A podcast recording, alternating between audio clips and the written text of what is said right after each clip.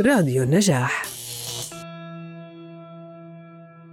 تستخدم كلمة أمازيغ في اللغة الأمازيغية لوصف الإنسان الحر والنبيل ويعيش الأمازيغ في شمال إفريقيا منذ آلاف السنين.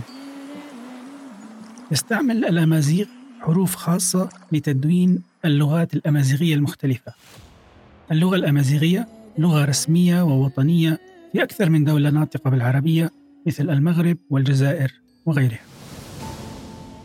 من الشخصيات الأمازيغية التاريخية المعروفة طارق بن زياد عباس بن فرناس والرحالة المعروف ابن بطوطة ومن المفكرين محمد عابد الجابري ومحمد أركون وغيرهم ما الذي نعرفه عن الأمازيغية؟ وما هي انتماءاتها الثقافية والدينية؟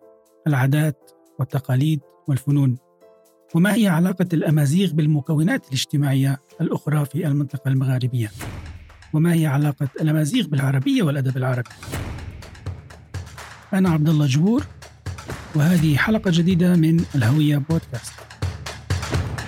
يسعدني في هذه الحلقة استقبال الدكتور عبد الله الداري وهو باحث من المغرب مهتم بالتاريخ المغربي والفكر الإسلامي المعاصر وهو أحد مؤسسي مركز أفكار للدراسات والأبحاث بالمملكة المغربية أهلا بك دكتور عبد الله أهلا وسهلا آه، العزيز الباحث القدير عبد الله وأنا سعيد أن أكون معكم اليوم في بودكاست أو هوية بودكاست وأشكركم جزيل الشكر على الاستضافة. دكتور كيف نحكي هوية بودكاست بالأمازيغية؟ نعم بالأمازيغية آه، يمكن أن نقول آه، تماجيست بودكاست. تماجيست بودكاست. تماجيست بودكاست. نعم. اليوم سنتحدث عن الأمازيغية.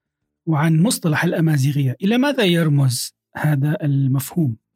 هو الحقيقة الحديث أنا أشكرك أولا على اختيار الموضوع وتسليط الضوء على الغنى الذي تعرفه منطقتنا وخصوصا من خلال موضوعة الأمازيغية التي تخص شعب من الشعوب التي تعد مركزية داخل مجتمعاتنا في المنطقة سواء في شمال إفريقيا بالخصوص.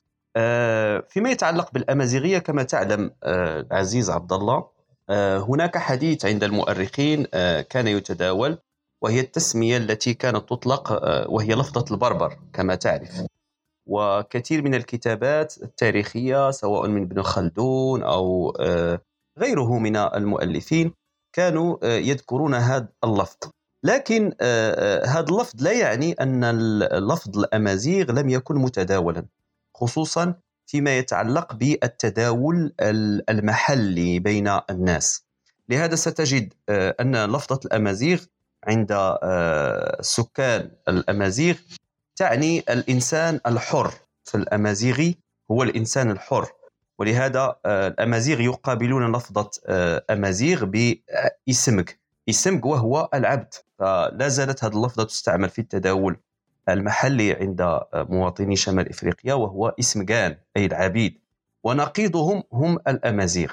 ولهذا آه، آه، آه، اختار العديد من الباحثين في السنوات الأخيرة أن يغيروا لفظ البربر الذي له دلالة قدحية. والذي آه، لا يوجد تدقيق آه، في آه، الاصطلاح عليه. يعني لماذا اختير البربر؟ إلا بعض المقاربات منها المقاربة التي كان قد اختارها علي صدقي وغيره من الباحثين والتي تعني من هم خارج سكان روما بمعنى أي غير المتحضرين.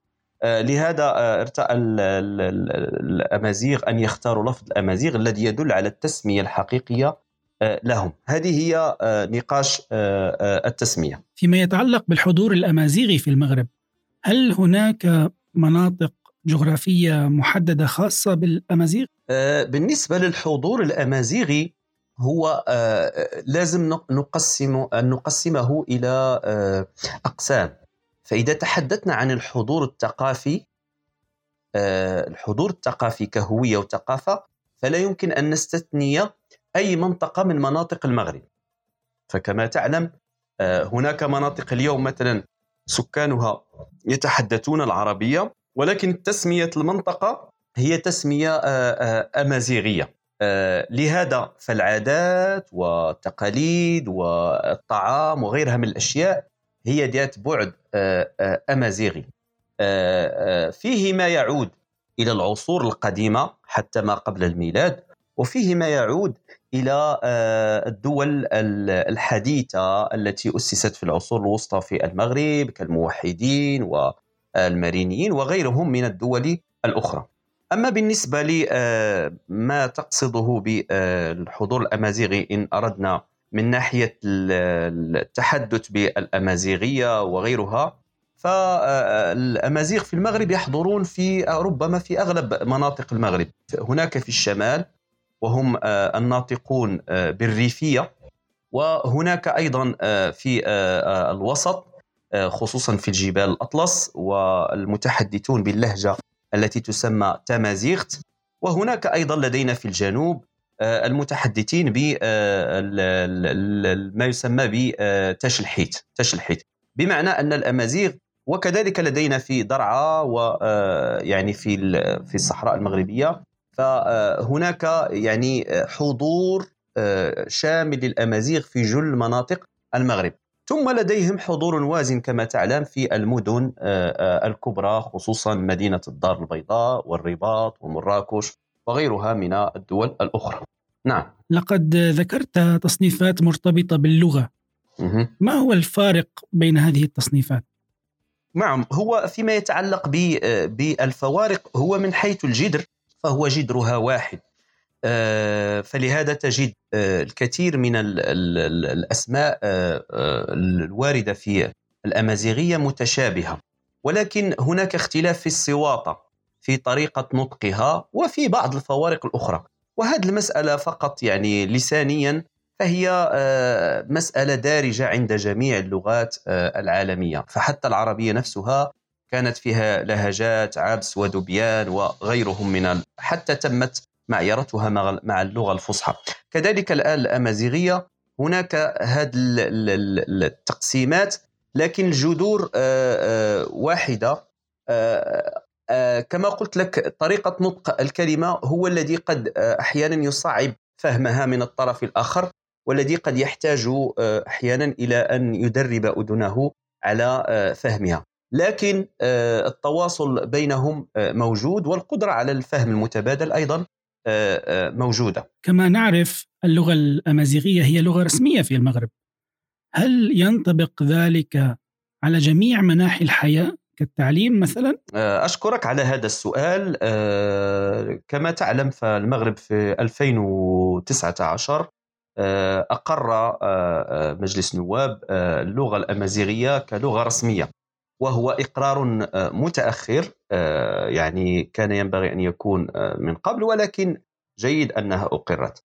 بالنسبة لحضورها في التعليم فهو حاضر اليوم لكنه غير حاضر بالشكل المطلوب. فبعد المعيرة التي يعني اختارها المعهد الملكي للثقافة الأمازيغية وهو المؤسسة الرسمية التي تعنى بالاهتمام بالشأن الأمازيغي أقر آه، حروف تيفيناغ آه، المعروفة وكذلك بعض المبادئ والكتب في تدريسها. وهي الآن موجودة على مستوى آه، التعليم الابتدائي ويعني والإعدادي. لكنها لم تشغل بعد الحيز المطلوب. وهناك نقاش داخل المغرب عند الفاعلين وخبراء وكذلك المناضلين في هذه القضية آه، أن المسألة التنزيل وتفعيل يعني آه، آه، الأمازيغية في في الفضاء العام لا زالت غير يعني لم لم تعرف الحركية المطلوبة والتفعيل المطلوب وفيها تأخر. لكنها موجودة الآن في المدارس ولم تعمم بشكل كبير. هل يمكن أن تحدثنا أكثر عن الفنون، العادات والتقاليد المتعلقة بالثقافة الأمازيغية؟ مجال الطقوس والعادات صراحة هو من أجمل الأشياء دائما التي تشاء تميز الشعوب العريقة والأصيلة خصوصا الأمازيغ اولا الأمازيغ آه، كشعوب إفريقية هي شعوب محبة للألوان ولهذا ستجد أن اللون الأحمر والأخضر والأصفر والأزرق هي من الألوان الكثيرة التداول آه، عندهم. ثم هناك احتفاء خاص بالطبيعة. فالاستماع مثلا لأغاني وأشعار الأمازيغ ستجد حضورا للطيور وحضورا للنباتات وعلاقة مع المجال.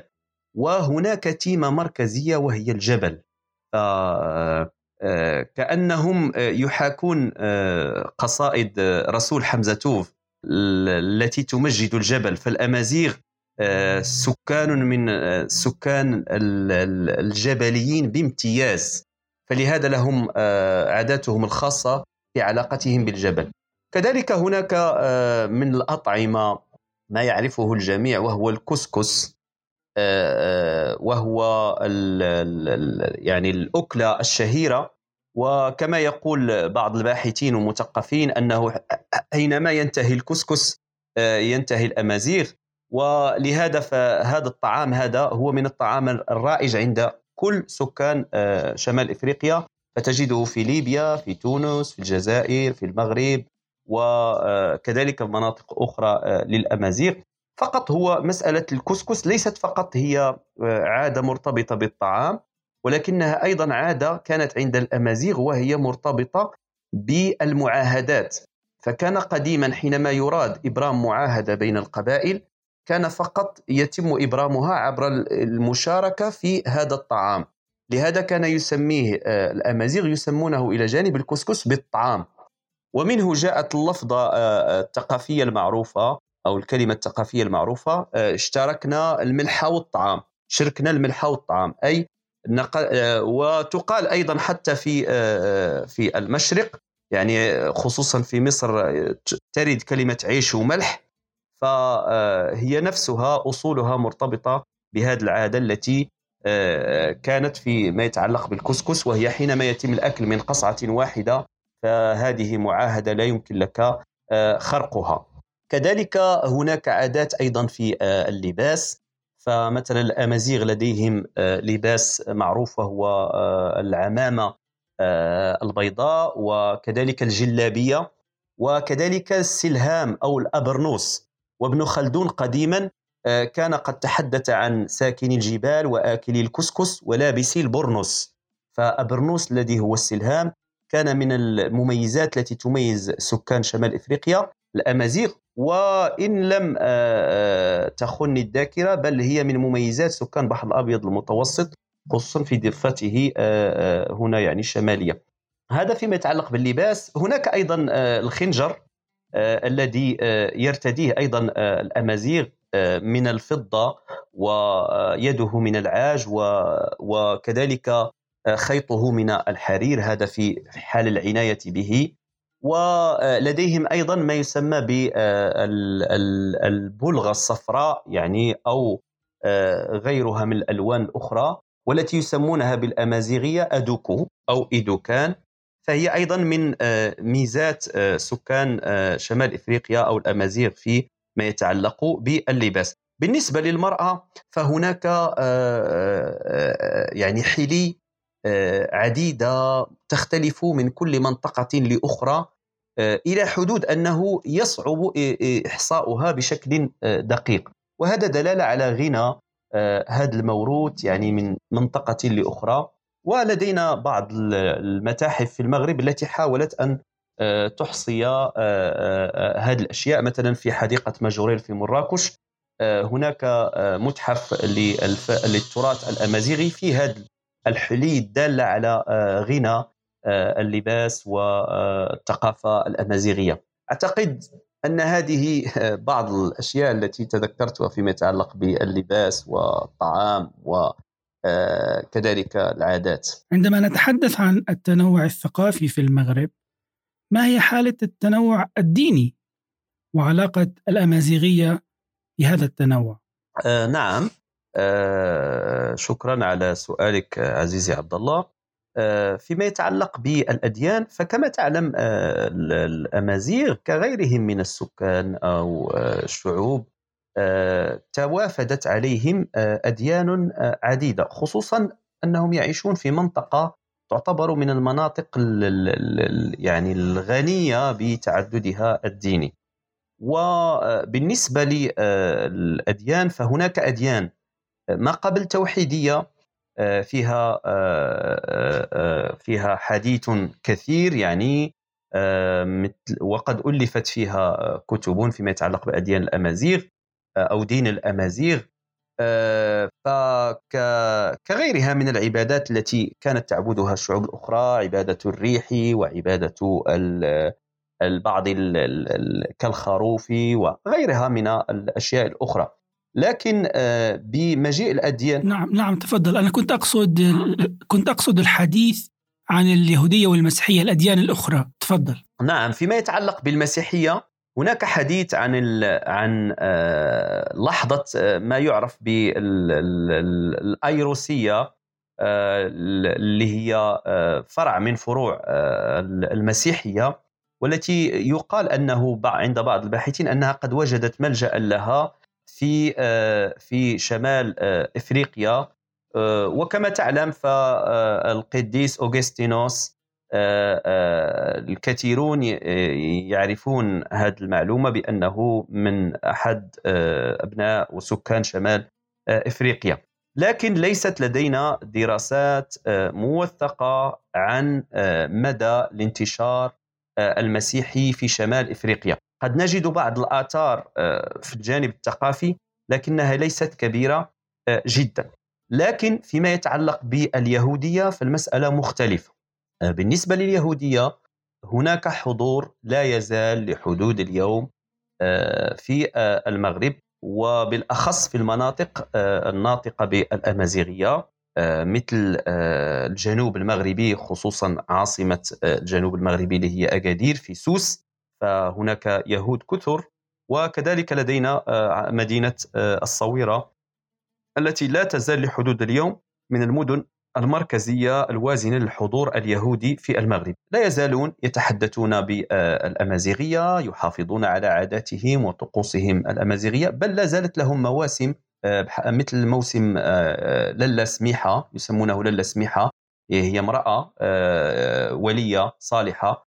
وتزار في نواحي مدينة الصويرة ولا تزال تقام هذه المراسم سنويا. آه، ثم هناك الحضور الإسلامي الذي يشكل آه، الأغلبية. آه، وتاريخيا تاريخيا كان هناك نوع من من التمازج والتفاعل بين الثقافتين اليهودية عفوا بين الديانتين اليهودية والإسلامية من خلال الثقافة الأمازيغية. لهذا تجد مثلا في منطقة الصويرة هناك عيش مشترك. آه، اليهود يمارسون تجارات محددة آه، آه، كأنها خصصت لهم بحكم الممارسة وبحكم الصنعة والحرفة وغيره والبراعة. والمسلمين لهم حرف أخرى. وشكلت هذا التمازج. ولدينا نحن مثلا في المغرب ما نسميه بالملاح. يعني حينما تدخل أي مدينة مغربية إذا سألت عن الملاح فالمعروف أن الملاح هو المنطقة التي يعيش فيها اليهود داخل كل مدينة آه، قديمة. وهذا آه، دل على شيء فهو ذو دلالة حضارية أنه هناك تعايش كبير آه، هناك انسجام وهناك أيضا احترام متبادل للعادات التقاليد الطقوس. ولهذا تجد لدينا مثلا العديد من معابدهم خصوصا معابد اليهود المغاربة موجودة لحدود اليوم وهم آه، ليسوا فقط يعني آه، سنقول أنهم لا يزالون موجودون بل آه، موجودين بل هم لا مؤثرون أيضا حتى في الحقل الثقافي اليوم مشاركون بشكل طبيعي في مختلف الأنشطة الثقافية والسياسية والأدبية والشعرية وغيرها من الأشياء الأخرى.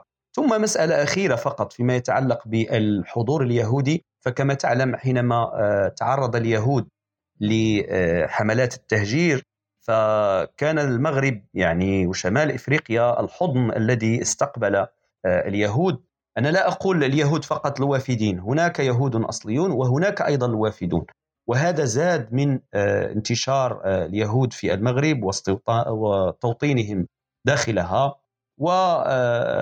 وحضورهم بين سكانها وهم أيضا كانوا رافدا أغنى الثقافة آه، آه، المغربية من خلال التجارب التي كانت لهم والحرف والصنائع التي آه، جلبوها. دكتور عبد الله لفت انتباهي إتقان الباحثين والمفكرين الأمازيغ للغة العربية بشكل ممتاز. هل تحدثنا عن علاقة الأمازيغ بالعربية وبالادب العربي؟ آه نعم آه صراحة أنا أشكرك على هذا السؤال آه اللي هو للأسف هو من الجوانب التي لا تزال لم يعطى حقها في التعريف بها. بالخصوص أن الأمازيغ ربطتهم علاقة جدا جميلة باللغة العربية وكانت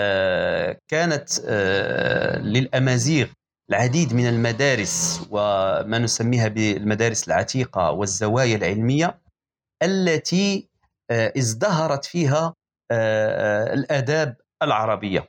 فمثلا في عهد الدولة السعدية التي آه، في الجنوب المغربي مثلا آه، قد ازدهرت الآداب العربية حدود أن الأمازيغ صاروا يبرعون في آه، قرض الشعر وفي حفظ المتون الشعرية العربية كأنهم أبناء يعني شبه الجزيرة العربية. وهذا من الأمور التي صراحة تدهش المرء. فتجد مثلا تجدهم مثلا يحفظون مقامات الحريري ويدرسونها مثلا في المدارس العتيقة.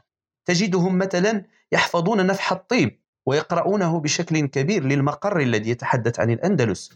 والأجمل من ذلك آه، تجدهم آه، صاروا يرتجلون الشعر ويقرضونه ارتجالا ويتنافسون في آه، ذلك فكل منطقة لديها شعراؤها ولهذا تجد عند الأمازيغ اليوم في كل قمة جبل أو في كل منطقة إلا وتجد مسجدا وتدرس فيه العربية كوسيلة من وسائل آه، التواصل العلمية التي أحبوها. أجزل الشكر لك دكتور عبد الله الداري الباحث في التاريخ المغربي والفكر الإسلامي والشريك المؤسس لمركز أفكار للدراسات والأبحاث في المملكة المغربية.